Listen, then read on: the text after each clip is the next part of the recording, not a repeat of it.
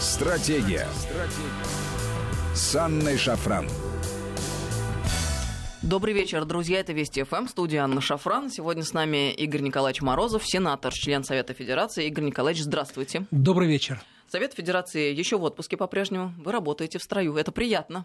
Я скажу так, э, достаточно э, много сенаторов сегодня работают в регионах, и э, это наша непосредственная обязанность контачить с людьми, особенно в преддверии 1 сентября. Это родители, это учителя, это профессорско-преподавательский состав университетов, с которыми мы, особенно те, кто работаем в Комитете по науке и образованию, должны находиться в постоянном контакте, в постоянном э, режиме совершенствования наших э, мониторинговых видений э, о том, как работают те законы, которые мы принимаем для развития нашего образования и совершенствования высшей школы.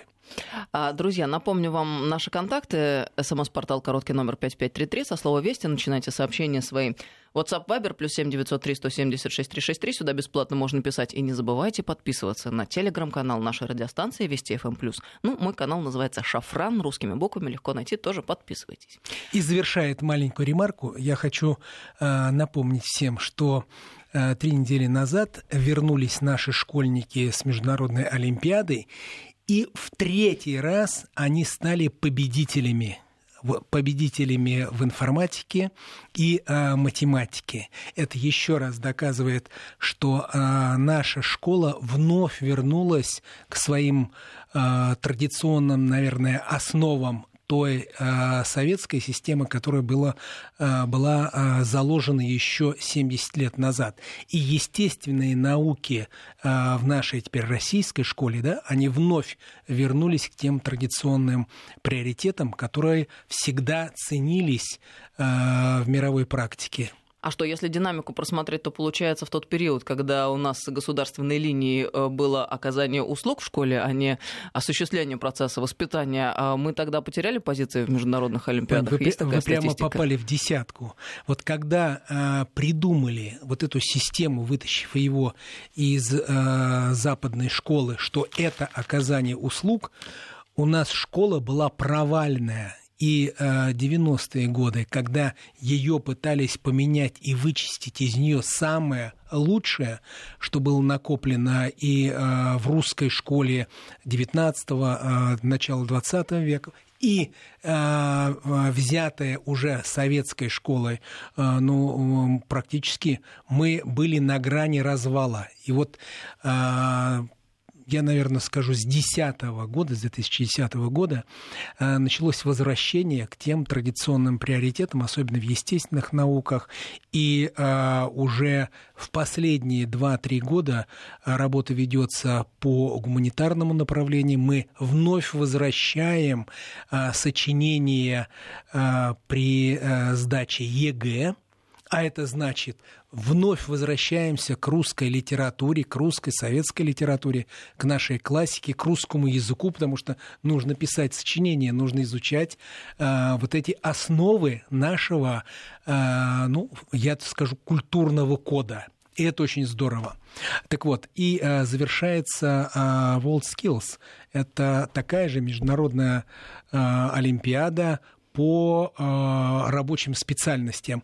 И Россия в третий год становится э, общекомандным лидером. Это тоже чрезвычайно важно, потому что это новые соревнования, новые соревнования в области умений э, по рабочим специальностям, и мы, мы вновь возвращаемся из этих провальных 90-х годов э, к тому, что э, русский левша не умер он а, вновь выздоровел и становится лидером фактически на таких а, крупнейших мировых соревнованиях. Но что касается World Skills, э, дело за малым осталось, чтобы вот те самые ребята, которые побеждают и одерживают верх который год подряд, а, пристроились э, на работу в России, не куда-нибудь уплыли за рубеж ввиду того, что, мол, не пригодились у себя. И чтобы не только левша, который подковал блоху, но она перестала в свою очередь прыгать, а чтобы и подковать, и прыгала прыгать продолжила, и еще выше, быстрее и дальше. Ну, а, а, я говорю, что это не тема нашего разговора сегодняшнего,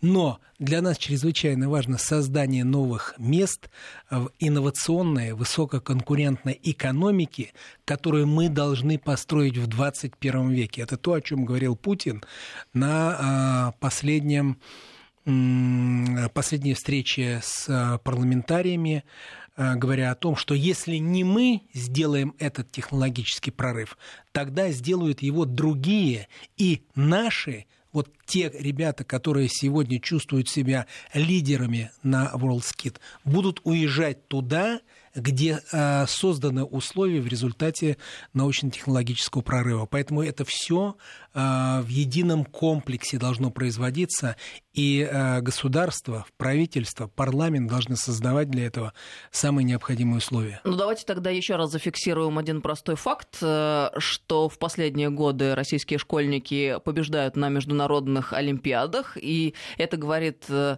о простой вещи. Слава тебе, Господи, западной демократии не дали победить себя в сфере образования в свое время. Все-таки поняли, что надо к своему пути возвращаться, а этот путь дает свои плоды.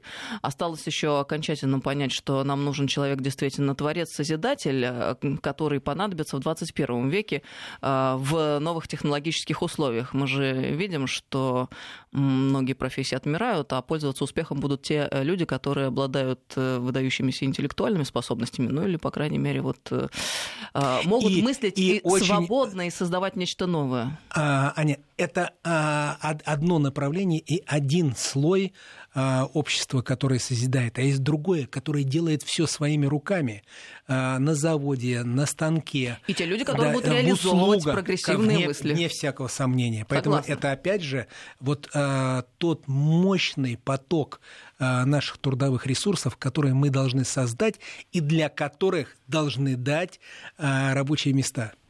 Ну, в общем, дай бог, чтобы у нас получилось это э, системно и создать, и пристроить. Да. Хотелось Уверен, бы верить. что так и будет. Кирилла Вышинского сегодня освободил э, Киевский суд из-под ареста. Э, дело продолжается, он будет судиться дальше. Э, уже дал свое первое интервью, заявляет о своей невиновности, о том, что будет отстаивать свое честное имя до конца. Ни о каком обмене речи быть не может. Почему? Потому что вины за собой Кирилл Вышинский не признает. И это, конечно, очень мужская достойная позиция. Хочется пожелать ему успехов в этом нелегком деле, но, по крайней мере, сейчас он вышел на свободу, это уже большое достижение. Э, он связывает э, тот факт, что отпустили его сегодня, с тем, что Порошенко ушел, э, потому что прекратилось давление на суд. Как считаете, можно ли расценивать вот этот эпизод сегодняшний как позитивное изменение и такая заявка серьезная на диалог? Я думаю, что вне всякого сомнения политическое решение было и оно, наверное, по всей видимости, остается за президентом э, Зеленским. А, это а, он перестал давить на суд, а, возможно, и э, дал определенный толчок тому, чтобы создавать условия того, что он относится к средствам массовой информации, э, к журналистам совершенно по-другому, нежели Порошенко, который политизировал все фактически отрасли и экономики, и социальной сферы, и а, суд, и средства массовой информации, что и привело фактически а, к уходу от той демократии, которую они пытались построить у себя и стать частью европейского сообщества. Но мне кажется, что сам Кирилл, он герой – он э, с честью вышел из той тяжелейшей ситуации, куда его э, загнал Порошенко и э, команда. 400 Посмотрите. дней провел за решеткой и да, сказал, это... что Порошенко хотел его судьбу сделать частью своей политической игры. Ну, а, но а, так на самом деле и было. Это не то, что он хотел, он сделал, что а, Вышинский а, оказался а, за решеткой. А, поэтому я думаю, что Кирилл Вышинский это а, герой нашего времени он сделал все возможное, чтобы не только выстоять, но и выйти победителем из этой борьбы. А вот как дальше будет развиваться э, ситуация, это еще покажет время. И у э, украинской власти, ну, в первую очередь, через суд, над Вышинским есть возможность показать, что они выходят из вот этого темного периода своей истории, постмайданщины, и готовы сегодня позитивно с демократических позиций относиться к работе журналистов. Кстати говоря, коль уж об Украине заговорили, один небольшой, точнее, одна небольшая ремарка. Я не могу мимо пройти. Тут же накануне дал интервью Болтон, советник президента США, про ситуацию на Украине, он говорил в частности что сказал, мой любимый пример – Западная Сахара. Может, многие на Украине и не слышали, что миротворческие силы ООН стоят там уже 29 лет. Вот это, во-первых, отличное напоминание украинцам, в ряду каких странах видят в США, не европейских совсем, африканских и, в общем, абсолютно пустынных. А во-вторых, он же там рассуждал о том, что миротворческие силы ООН замораживают конфликты. Это, по его мнению, не очень хорошо. Ну, понятно, что Штаты в основном разжигают конфликты, а, а не замораживают. Ну и, в общем-то, хороший ответ э, Болтон дал всем тем, кто до сих пор считает э, неправильным шаг, когда Россия воссоединилась с Крымом, потому что э, открыто признал, Штаты строят американскую базу на юге Украины. Сказал следующее. Да, полагаю, мы имеем стратегические интересы в Черном море, и полагаю, это абсолютно правильно. А я вот полагаю, что если бы не события 2014 года, то американская база была бы в Севастополе. И это ну, важно понимать. А, это а, просто известно. А, и для, уже ни для кого не секрет, ни на Украине, ни в Российской Федерации, что Порошенко, когда ездил на представление в Соединенные Штаты Америки и встречался с Бараковой Обамой, то он э, дал обещание э, первым своим указом разорвать Харьковские соглашения по Севастополю, которые Янукович э, подписал на 43 года, и передать Севастополь под базу Соединенных Штатов Америки, ВМФ США. Это было известно. И я полагаю, что вот эта информация, э, она уже стала публичной в 2014 году, еще до 21 э, февраля, когда произошел фактически государственный вооруженный переворот. И посему вот мы видим сегодня, что Соединенные Штаты Америки в любом случае пытаются войти в Черноморское, Черноморскую акваторию Э, и э, я думаю, что все-таки это будет считаться нарушением Конвенции Монтрео. Но, судя по всему, они будут последовательно действовать в этом направлении. Ну, а тогда э, я, я понимаю, что наш верховный главнокомандующий, он проведет ответные меры, и э, наша база будет где-то сформирована, там, я не знаю, в Венесуэле, верну, мы вернемся на Кубу, но это вне всякого сомнения при наличии новых видов вооружения на новых физических принципах э, будет не э, большим подарком для Трампа.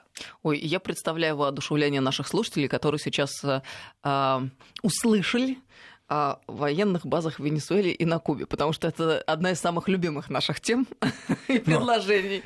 которые постоянно нам присылают на портал. Нет, но э, это говорит о том, что мы все мыслим одинаково. Сегодня э, вот этот мейнстрим э, наших желаний, как защитить суверенитет России, э, он сходится э, сразу в нескольких точках. Э, на главных азимутах Э, вызовов и угроз от Соединенных Штатов Америки. И поэтому появление американской базы в Черном море, в Одессе или Николаеве, э, значит, он должен сразу же э, ответь, быть ответной точкой где-то в Венесуэле или на Кубе. Когда вы произносите такие слова, Игорь Николаевич, военная база американская в Одессе или Николаеве, у меня сразу как-то вот прям холодным таким лезвием по сердцу. Историческая Новороссия. Но я думаю, что все поняли, что я имею в виду. Нет, а что, э, что э, э, восемь областей царской России в 22 году были переданы при заключении союзного договора Украинской ССР. Это же не секрет, это российские территории, и э, там четко было обозначено, что в случае распада СССР или выхода какой-либо из республик, из СССР, а, а, территории передаются им в том варианте, в котором создавался э, Советский Союз, и поэтому отдайте территории, и это вопрос будущего. Я думаю, что э, Крым – это просто полное недоразумение, оставленное э, в 1991 году э, нетрезвым первым президентом России, а, а все остальное – это то же самое. Если мы подписываем Беловежские соглашения, то давайте вернем э, ту э, территорию России, которая была в этот период. Ну, привет на тот свет хочется передать, а также ныне здравствующему товарищу Горбачеву. Не к вечеру будет сказано. Извините, никаких у меня позитивных чувств нет в эту сторону. Ну ладно, двинемся дальше. 5533 Вести это СМС-портал и WhatsApp Viber плюс 7903 176 363. Есть очень интересное событие, которое разворачивается на Туманном Альбионе. А, Борис Джонсон объявил о приостановке работы парламента Великобритании до 14 октября. Это дает возможность помешать выходу страны из Европейского Союза без соглашения между Лондоном и Брюсселем а у британских депутатов ограничено время на то, чтобы остановить возможный жесткий Брекзит. А вообще выйти Британия готовится из Евросоюза 31 октября. А, ну и напомню, британский парламент так и не принял сделку о Брексит, э, которую согласовал прежний премьер-министр страны Тереза Мэй с Брюсселем. Теперь фунт стерлингов э, пошел вниз, угу. и началось волнение там. А как вы думаете, насколько это серьезная ситуация? Ну, ситуация непростая, а, но Борис Джонсон был один из лидеров как раз вот этого движения за Брексит. А, и я думаю, что он будет а, проводить эту сделку, подкрепленную а, референдумом до конца в том варианте, в котором он был заявлен консерваторами.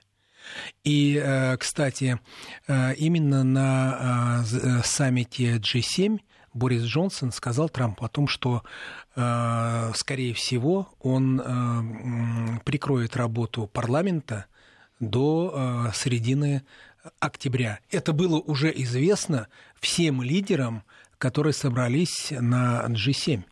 И я думаю, что э, то, что произошло, это никакой не сюрприз для политической элиты Великобритании.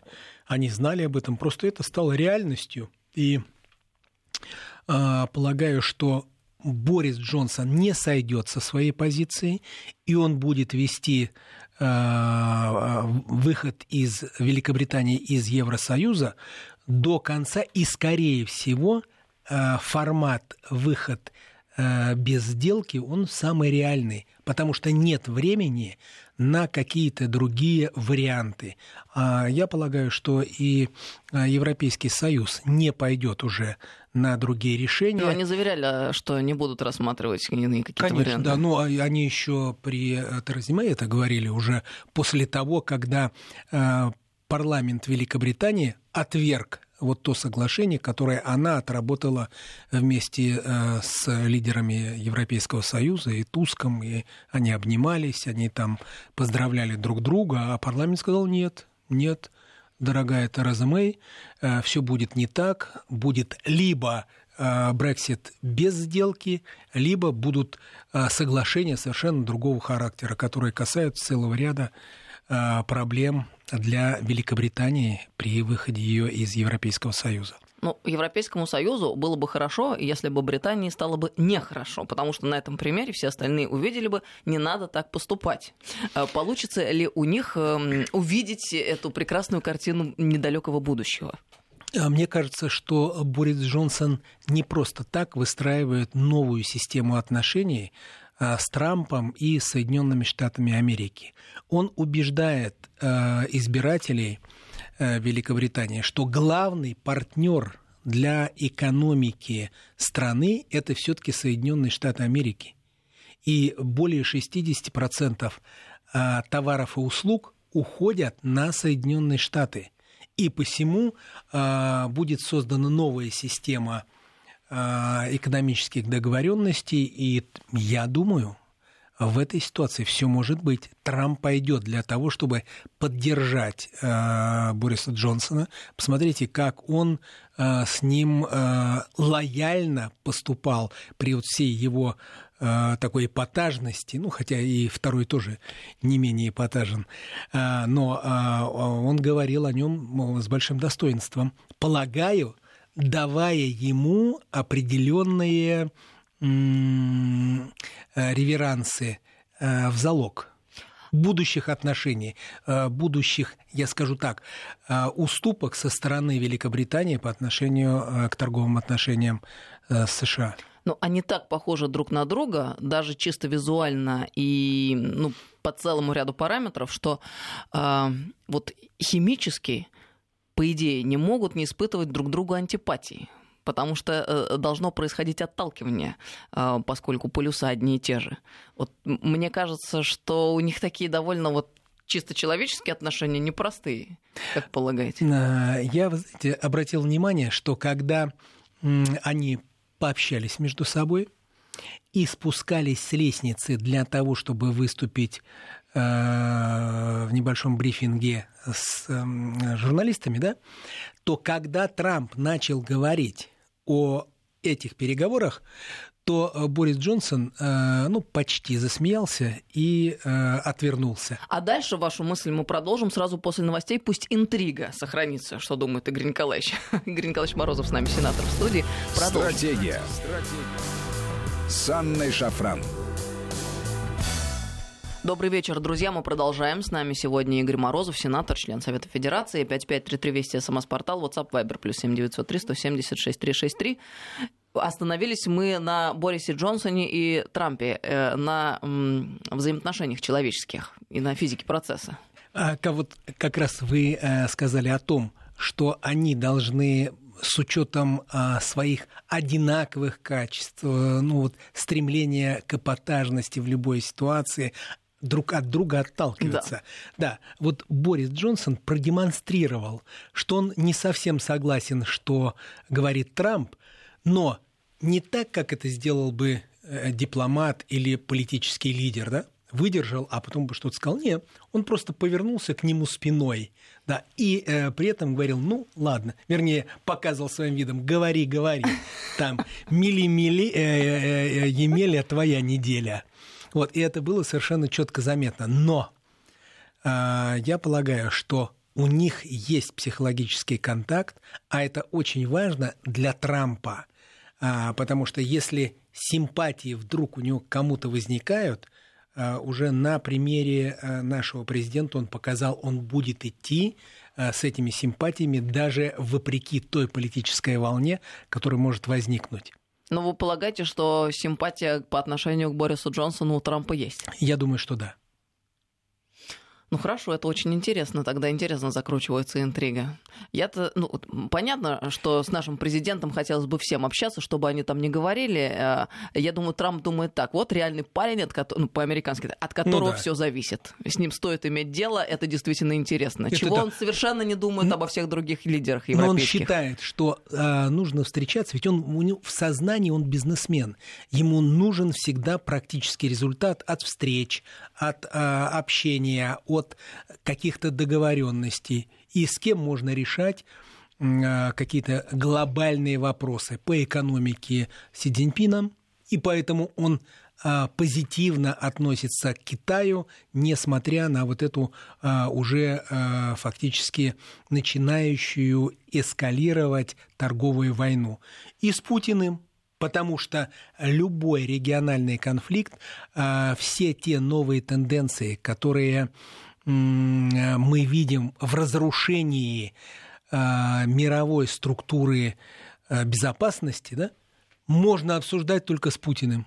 Все, других партнеров у него просто нет. Хорошо, но в случае с Британией тогда логика ломается, потому что этого Джонсона несчастного э, даже там э, на Альбионе недолюбливают, потому что есть же такие версии. Пришел, мол, клоун сделать грязную работу. У меня другая Британию. точка зрения. Э, я думаю, что у Трампа пока не получаются контакты с европейскими лидерами, и мы видим его взаимоотношения с Меркель, которые не получились с самого начала, потому что известно, что Меркель под поддерживала Обаму, и Обама как бы ей передал жезл демократии э, в Европе так великодушно. Да, поэтому Трамп таких вещей не забывает. Э, то же самое э, с Макроном, да, но он пока не понимает э, Макрона и видит, что тот даже на G7, выстраивая повестку, которую Трампу неинтересно, дает такие сюрпризы да, в виде э, приезда, визита в этот же день министра иностранных дел Ирана. Э, и, конечно, для него это был, ну, в общем-то, небольшой сюрприз, достаточно неприятный. Поэтому нет у него сегодня таких серьезных партнеров, которые он считает равными себе.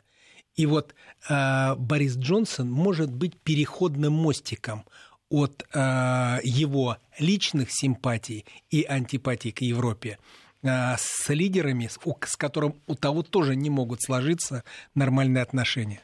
Мне вот кажется, что учитывая такую простую сущность Трампа, он в отношении Меркель думает э, не только, мол, не сходимся мы по политике и по взглядам на многие вопросы, но и так еще престарелая тетка какая-то мешается в Европе, э, э, не дает э, делать то, что надо делать. Про Макрона он думает, какой-то выскочка молодой, постоянно прикалывает его, там пылинки с него сдувает, перхоть и так далее. Э, вот прям эти внутренние монологи порой читаются у него на лице. Ну, а, поэтому он и раздумывал, ехать ли ему на G7. Есть ли какая польза от этих встреч? Хорошо. А, у нас есть еще о чем поговорить, э, там, если Штаты иметь в виду. Но я бы немного на другую тему перешла. Потом, если у нас будет время, мы вернемся и к Помпео, который подтвердил, что, угу. мол, будут они работать над возвращением России в большую восьмерку, и к Уолкеру, который сказал, нет, мол, э, не может быть России в большой восьмерке до тех пор, пока она Крым не вернет. От которого вообще ничего не да, зависит да, да. Многие в большой политике. Э, Уолкера с, как, с какой-то крупной фигурой, на самом деле, ни к администрации Трампа, ни к Госдепу никакого отношения не имеет, и поэтому надо делить на 10 все то, что он говорит. Но а, есть интересная тема, связанная с тем, что российская парламентская группа работает плотно а, с Африкой и по Африке, и совсем скоро состоится саммит Россия-Африка. Вот хотелось бы узнать, а чего это мы вдруг обратили свои взоры туда, а, где давным-давно, в общем-то, ничего такого серьезного с нашей стороны мы не проводили, ну, по крайней мере, этого не было в такой официальной общественной а, плоскости. Э, учитывая тот факт, что, например, китайцы уже очень давно и плотно э, в Африке работают. Я вспоминаю даже там свою командировку длительную, там несколько лет а, в Северной Африке и в Египте, в частности. И меня поражало каждый раз, насколько китайцы, конечно, молодцы. Они вот э, очень же эффективно работают. Они переселяются небольшими группами. Они не только делают то дело, ради которого приехали, у них сразу же своя инфраструктура образуется. Они сами себя обслуживают, свои рестораны, свои гостиницы гостиницы, свое все. Они идут так, как танк просто, их не остановить. Медленно, но верно. Ань, я бы не сказал, что э, мы вдруг сегодня проснулись и начали готовить первый саммит Россия-Африка. Но я так говорю, Может... потому что в информационном пространстве большом этой темы, темы не было. И де-факто вот для слушателей, для зрителей выглядит ситуация именно таким образом. То есть я сформулировала это так, как есть э, сегодня в поле информационном. Ну да, может быть, э, мы недостаточно освещали Э, наши взгляды на Африку, но уже работа велась несколько лет на этом направлении. Э, мы видели, что Африка заслуживает большего внимания только потому, что к 2025 году это будет миллиард населения, среди которых почти 66% молодежи это трудовые ресурсы, которые нужно куда-то размещать. И если их э, не задействовать э, в глобальной мировой экономике, то э, экстремистские взгляды у молодежи, особенно исламской молодежи в Африке, они будут доминировать, как это мы видим э, в Мали, Э, в Сьерра-Леоне, мы видим это в Кот-д'Ивуаре, мы видим в Чаде, Нигер и другие страны Западной и Северной Африки, где проблемы угрозы терроризма даже для этих стран очень высокие. И поэтому, вот смотрите, только что закончилось заседание или саммит G7, а сегодня открылся саммит в Японии. Япония в развитии Африки, куда съехались 20 президентов и 26 премьер-министров этих стран. И Япония уже давно обсуждает э, проблематику развития Африки. Япония, так же как и Китай, идет по э, главным ресурсам 21 века, э, разрабатывая кобальт, разрабатывая другие редкоземы э, в тех странах, где это находится, где это содержится компактно. И мы просто об этом э, в России не знаем, но Япония вкладывает очень серьезные ресурсы именно в развитие Африки, в отличие от Китая, который, как вы правильно сказали, уже давно зашел в Африку и сегодня вычерпывает оттуда э, все ресурсы, которые можно почерпнуть для этой громадной э, полуторамиллиардной страны. Вот смотрите, э, Западная Африка. Я не так э, давно там был и видел, что китайцы зашли очень плотно э, в Сьерра-Леоне, в Гану, э, в Кот-д'Ивуар и другие страны Западной Африки, разрабатывая там природные ресурсы. Центральная Африка. Посмотрите, что происходит в Демократической Республике Конго. Там просто одни китайцы, предприятия только китайские. И э, вы совершенно верно отметили, они приезжают, что сразу делают? Они строят культурный центр, где начинают обучать китайскому языку местное население. После этого молодежь уезжает э, в Китай учиться в университетах для того, чтобы затем возвращаться и работать на китайских предприятиях, которых становится все больше и больше. Но, к большому сожалению, китайцы не вкладывают э, в э, ресурсы в экологию, то есть вот после них остается просто разгром. Если они добывают открытым способом бокситы, то э, правительства э, местных стран, особенно э, в Западной Африке, просто хватаются за голову, что делать с китайцами, они оставляют после себя руины. На самом деле, Если... ведь я, я прошу прощения, мне кажется, это важно. Мы привыкли в последнее время говорить о Китае в позитивной коннотации, но относительно экономической сферы, что они делают. Но мы совершенно умалчиваем очень важную проблему. Они реально сами себя и в Китае довели до очень серьезной экологической ситуации. Там, ну, фактически природа уже э, вопиет. И мы видим, что они, наводнения эти все, катаклизмы, они очень не случайны. Они вот эту э, культуру, вернее, без, э, производственное бескультурие перенесли теперь на Африку, что даже там просто все возмущены. Вот э, я не так давно был в Конго. Э, Китай там вылавливает э, рыбные ресурсы. И там уже практически не осталось э, рыбы, э, не осталось краба, не осталось лобстеров для местного населения, которые обычно на небольших э, лодках вылавливает, и местное население привыкло к тому, что основное продовольствие для них это то, что находится в океане. Практически сегодня нельзя поймать каких-то хотя бы живых а, крабов или лобстеров а, на расстоянии 10 миль от берега. Китайцы все выловили. Они вылавливают без квот, они вылавливают без переработки здесь, они все вывозят в Китай.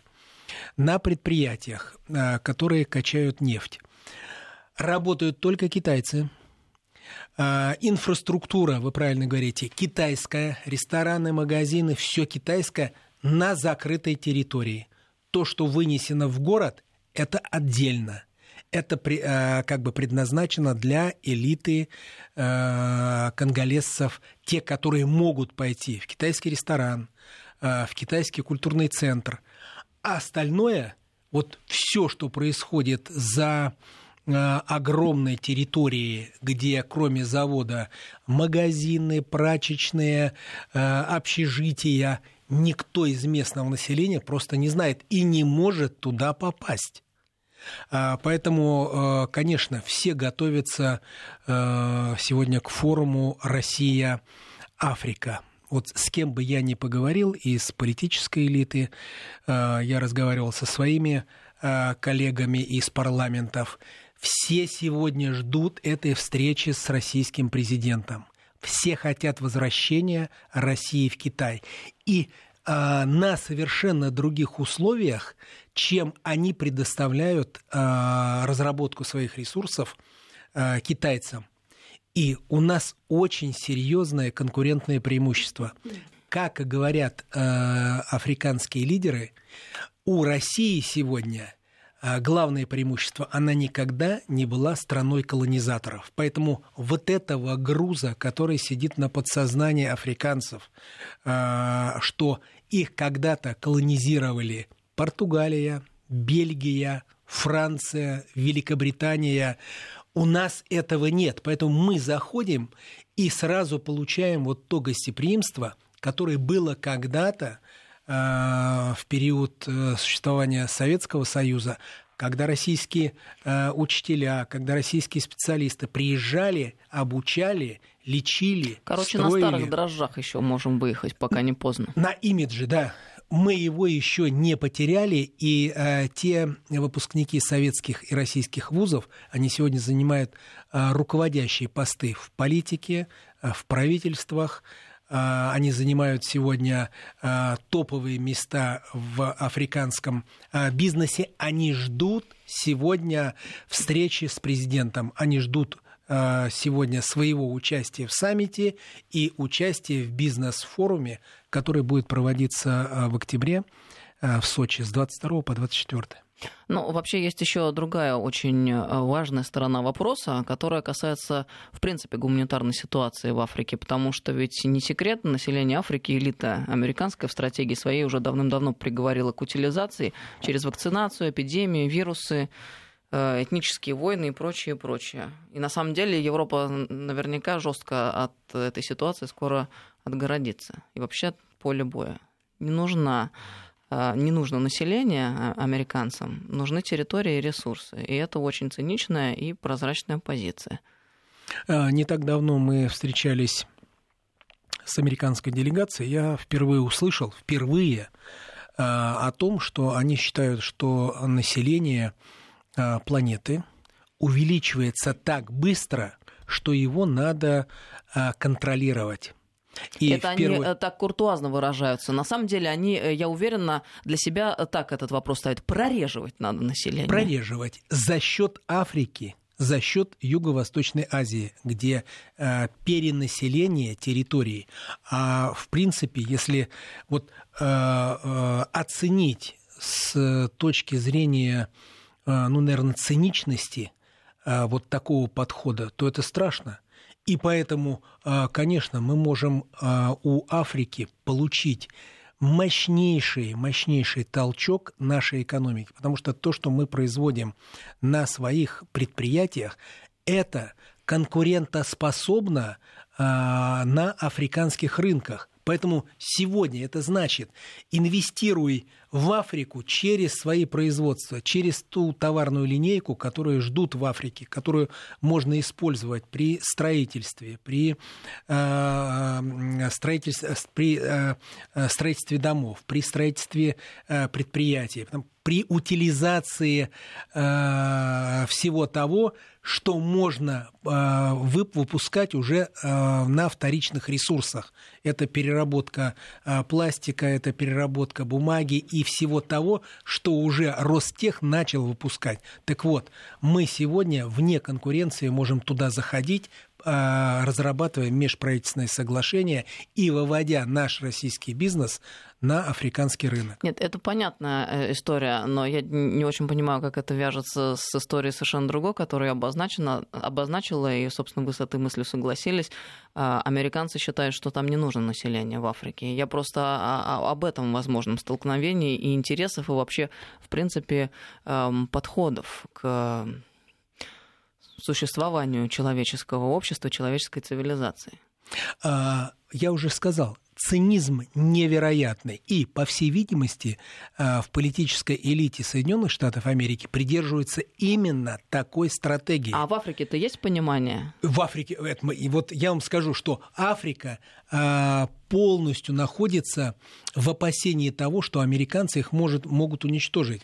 Вот чтобы попасть, например, в Конго-Браззавиль, то нужно пролететь, вот представьте себе, из почти соседней э, страны, там Ганы, Тога, 18 часов через Марокко, через э, Истамбул, Э, через Адис-Абебу, э, Эфиопии. И когда я их спрашиваю, а почему нельзя вот сделать прямые рейсы, они говорят, потому что все авиационные компании, иностранные, европейские, и они специально выстраивают свои маршруты, чтобы мы не общались. Или мы платили такие деньги, которые были бы невыгодны летать друг к другу. Почему? Потому что, ну что такое, 18 часов надо пролететь через Истамбул, 16 часов через э, э, Марокко. Вы представляете, какие небольшие перемещения и сколько времени нужно затратить, а главное цена. Поэтому возвращение как подчеркивают э, э, наши коллеги из Африки, возвращение России должно быть через Аэрофлот. И это будут самые рентабельные рейсы, которые сегодня имеет э, наша э, авиационная прославленная компания. Э, э, сегодня э, французская компания из Парижа, э, например, э, в Конго-Браззавиль, самые рентабельные. Почему? Потому что китайцы вынуждены лететь через э, Францию они могут с пересадкой в Марокко а, летать через Франкфурт. А им ближе всего через Москву. Это означает, что любой рейс, который из Москвы идет на Африку, он будет рентабельным. Вся Азия летает через Европу, а это делать нужно очень большой крюк.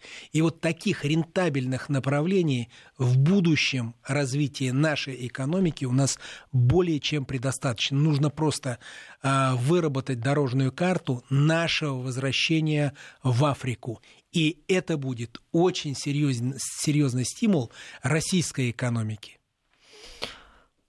Но это очень духоподъемно звучит, и, в общем-то, если так смотреть на вещи, вполне, наверное, реализуемо, если есть воля с той стороны, а с нашей стороны желание что-то сделать, дай бог, чтобы получилось. Но, опять-таки, вот э, с чисто таких гуманитарных позиций хотелось бы верить в то, что не удастся стратегии американцев. В каком смысле? А, в том, что ну, там же Африка, мы понимаем, это такой полигон, где отрабатываются технологии американцами – и когда будут отработаны успешно, они пойдут дальше, на Ближний Восток, там, в Индию, в Китай. Ну и мы тоже на очереди на самом деле стоим. Ну а разве э, э, на нас не испытывается то, что мы ощущаем по себе э, из биологических э, станций, которые находятся в Грузии, э, которые находятся на Украине. Да, генное биооружие. Да, конечно, конечно. Американцы этим занимались еще с 70-х годов. А, и поэтому тогда еще я помню, учась в военном училище, что э, у нас много э, как раз писалось об этом, что американцы разработают этническое оружие, расовое оружие. И э, это, представьте себе, было 50 лет назад, ну, за 50 лет назад, я думаю, что они продвинулись. И поэтому есть сегодня более, наверное, изощренные штаммы, которые Э, они испытывают там и на африканцах, и поэтому мы получаем э, ту или иную вспышку очередной болезни. Ну, вы знаете, я глубоко убеждена, те, кто нарушают законы Вселенной и законы метафизические, они неминуемо несут ответственность, и ответственность это наступает гораздо быстрее, чем им порой кажется. А э, американцы слишком далеко зашли уже сегодня. На этом направлении. На вообще, и на этом в частности, и в целом. Ну, то есть они же не видят препятствий нигде для себя? Ну, а, я думаю, что а, вообще политика России последних 5-7 лет, она показывает, что американцам есть кого опасаться, и Трампу есть с кем вести переговоры по глобальным вопросам безопасности. Очень интересно было. Спасибо вам огромное, Игорь Николаевич, э, за новые темы для размышлений. Спасибо нашим слушателям, что они нас слушают. Игорь Морозов, сенатор, член Совета Федерации, был с нами в этом часе. До новых встреч, друзья. Стратегия. Стратегия. С Анной Шафран.